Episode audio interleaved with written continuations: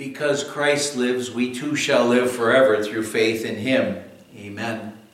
The Word of God we want to consider today is again our epistle reading for this past Sunday, which was the third Sunday of Easter.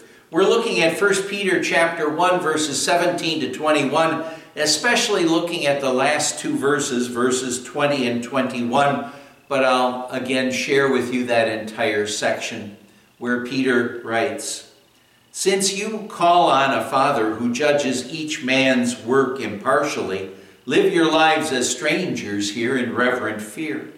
For you know that it was not with perishable things such as silver or gold that you were redeemed from the empty way of life handed down to you from your forefathers, but with the precious blood of Christ, a lamb without blemish or defect. He was chosen before the creation of the world, but was revealed in these last times for your sake. Through him you believe in God, who raised him from the dead and glorified him and so your faith and hope are in God. Again, we go back to the beginning of this reading when it says, Live your lives as strangers here in reverent fear. What a blessing again it is for us to just remember that our real home is in heaven, a place where there will be no more sickness, sorrow, or pain, no problems ever again. And what a blessing it is for us to think about that life to come. And we have that life to come because God gave us Jesus. He didn't give us, well, it says it's not with perishable things such as silver or gold that you were redeemed. God's blessed us with earthly blessings.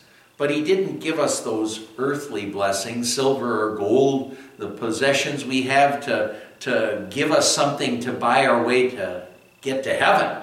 He gave us His Son.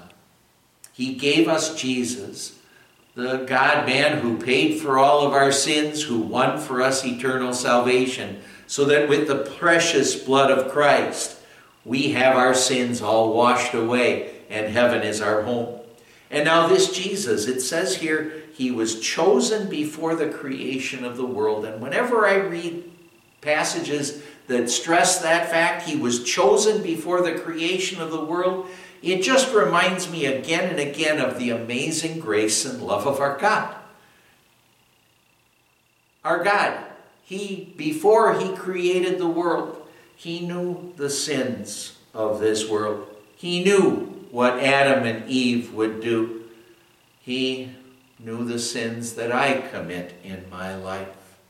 He knew the rebellions that are in our lives. And I've often said, if I had been God, I would have said, I'm not even going to go through this. I'm not going to create Adam and Eve or the world or anything. It's not worth my time. But we have this amazing God who he knew it ahead of time and he says, I want these people in heaven with me. And because of that, well, even before Adam and Eve sinned, God had this plan. This plan for our salvation. He chose Jesus, and well, of course, Jesus agreed with the plan. Holy Spirit agreed with the plan. They had this plan before ever there was any sin. They had this plan in place to save us from our sins. What amazing grace and love our God shows to us. Well, He was chosen before the creation of the world. He was revealed in these last times for your sake. Well, 2,000 years ago, He came into this world. He lived a perfect life, never sinned, so that he could give us his righteousness, his holiness. And, well, he died on the cross and paid for our sins so that, well, with his blood, that precious blood of Christ, he could wash away all of our sins. And I said he lived that perfect life so that he could give us his holiness, his righteousness, so that we can stand before God on Judgment Day knowing that we're worthy of heaven because of Christ, because of everything that He's done for us, because of everything that He's done for us. And well, just think about how blessed we are. It says he was revealed in these last times for your sake. What, what a blessing it is that we've been able to go through the Easter season. Well, we're still in the Easter season right now, and we're able to think about everything Jesus did for us so that we can live our lives in reverent fear, live our lives as strangers here in reverent fear, knowing that there is an eternal home in heaven for us. Well, through him you believe in God. Jesus sends the Holy Spirit to us. Well, Jesus is the Word of God who became flesh and made his dwelling among us. Well, the Holy Spirit works through that Word to make us believing children of God so that we know our sins are paid for. And to know that we're strangers here in this life. And we have such proof that that is the truth. And when it says that God raised Jesus from the dead and glorified him, the fact that Christ lives means that we too can look forward to living forever in heaven. And, and the fact that he's glorified now, we know he's the first fruits from the dead, and we as believing children of God, we can look forward to being well, the second, the third, the fourth of the following fruits who will be raised up to live eternally. And so he says, and so your faith and your hope are in God. We're not trusting in perishable things such as silver or gold. We're not trusting in our works or our deeds. Our faith and our hope are in God in everything that He's done for us, in His amazing care and love for us.